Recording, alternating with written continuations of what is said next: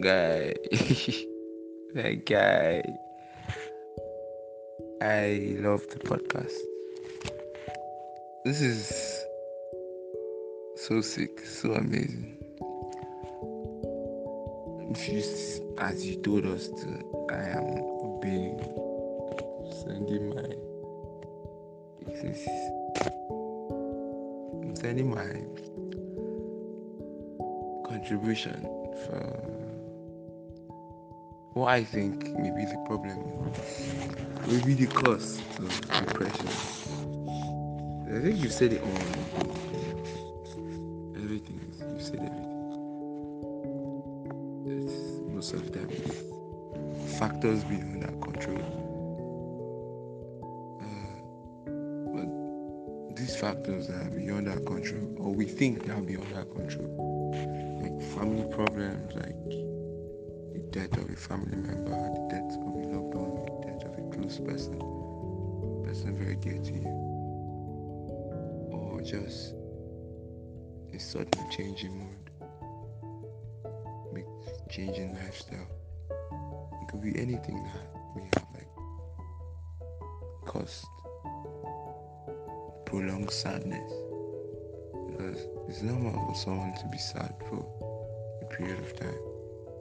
When it's prolonged and the period should be like like I think three to four days. That's normal. It can be it can be sad but during that period of time. But when most of the time during most of your days you're gloomy, your days seem very tired, you seem very tired, you seem very you're always fatigued. You may be diagnosed with clinical depression. And simply it could be anything that causes it.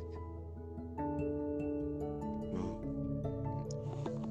our generation is actually lucky we get the chance to like talk about it and have a chance to be open about it because before us people had died about died of depression. People suffered from depression and they did not as depression. People became mad about depression. Some bipolar patients initially were not bipolar, they were depressed. But people tell them be happy, smile, smile. And they smile. Then they return to their original sad state and live like you're bipolar. So I actually think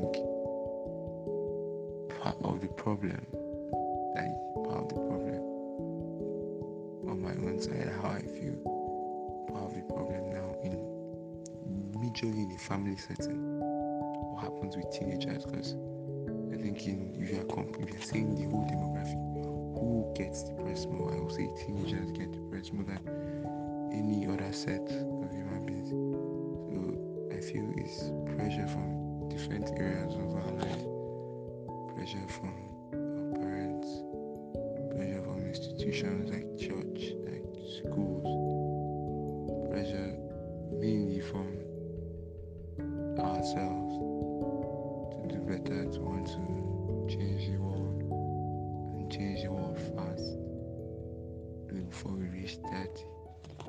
Everybody wants to make money, everybody wants to be on billboards.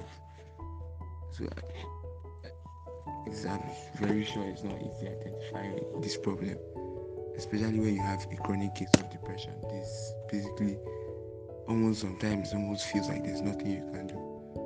You don't have motivation to do anything. So first of all, when you see yourself in a constant cycle of depression, you keep going back and forth in the cycle of depression, you need to see a therapist. You need to see a professional. Because most of the advices out there, most of what people say are not concrete with evidence. So people don't have like solutions. So a, a therapist would help you change your lifestyle gradually according to your tune and or even give you some drugs that you need to take depression is not it's not it's, it's not something basic. It's not it's not just any other illness. So please take care of our health and stay safe. I swear I don't go over talk. I I don't know.